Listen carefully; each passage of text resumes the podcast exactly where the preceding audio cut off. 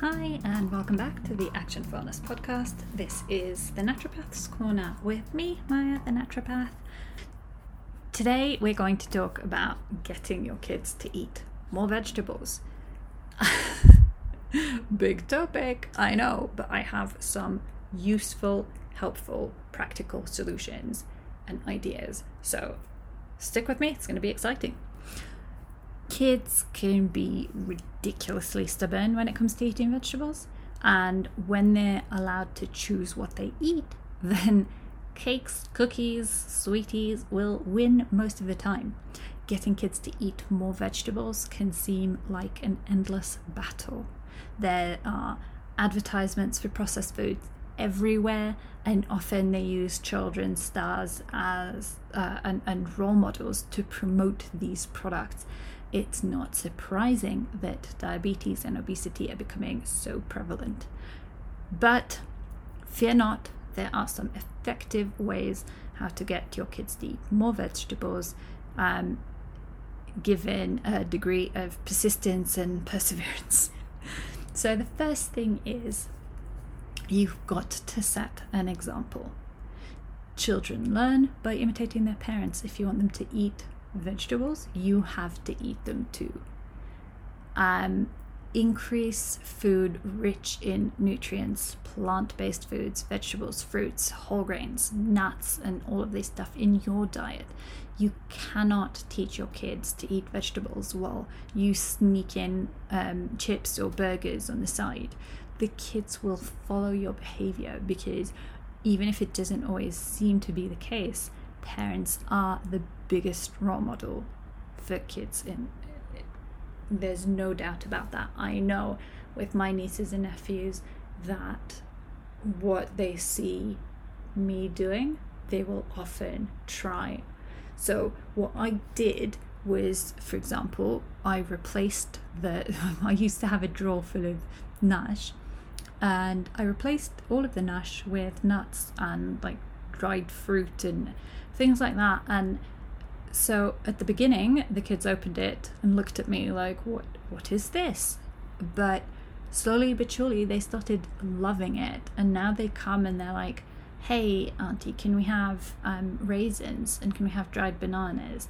And can we have some nuts? And i love that because it just shows. And and a lot of times there's always a fruit bowl out uh, in my house. So when they when they come, they're always like, "Oh, yay! You've got I don't know whatever is in season, apricots or nectarines or watermelon," and they'll just go and help themselves to the fruit because they know that they can always have fruit. And it just works because they see that that's what I do, that's what they do, and it's the same for everyone. If you, there's always, when they come over for dinner, there's always at least three different types of salads out.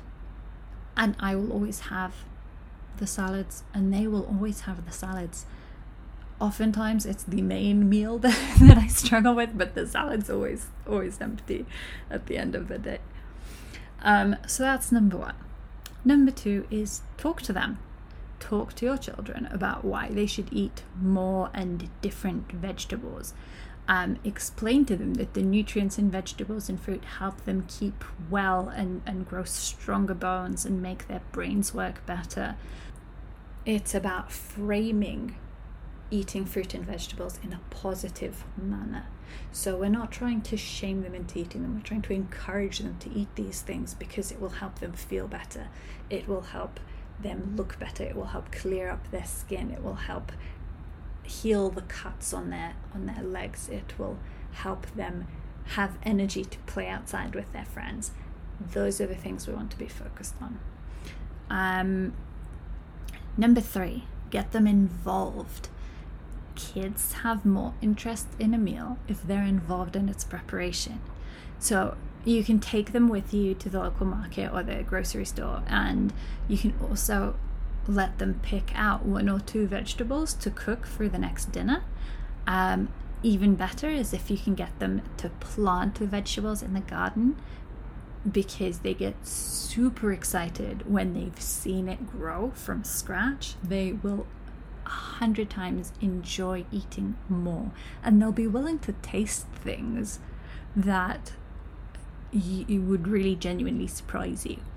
Um, so when it comes to cooking, let them clean the vegetables, let them tear the salad leaves, let them mix the dressing.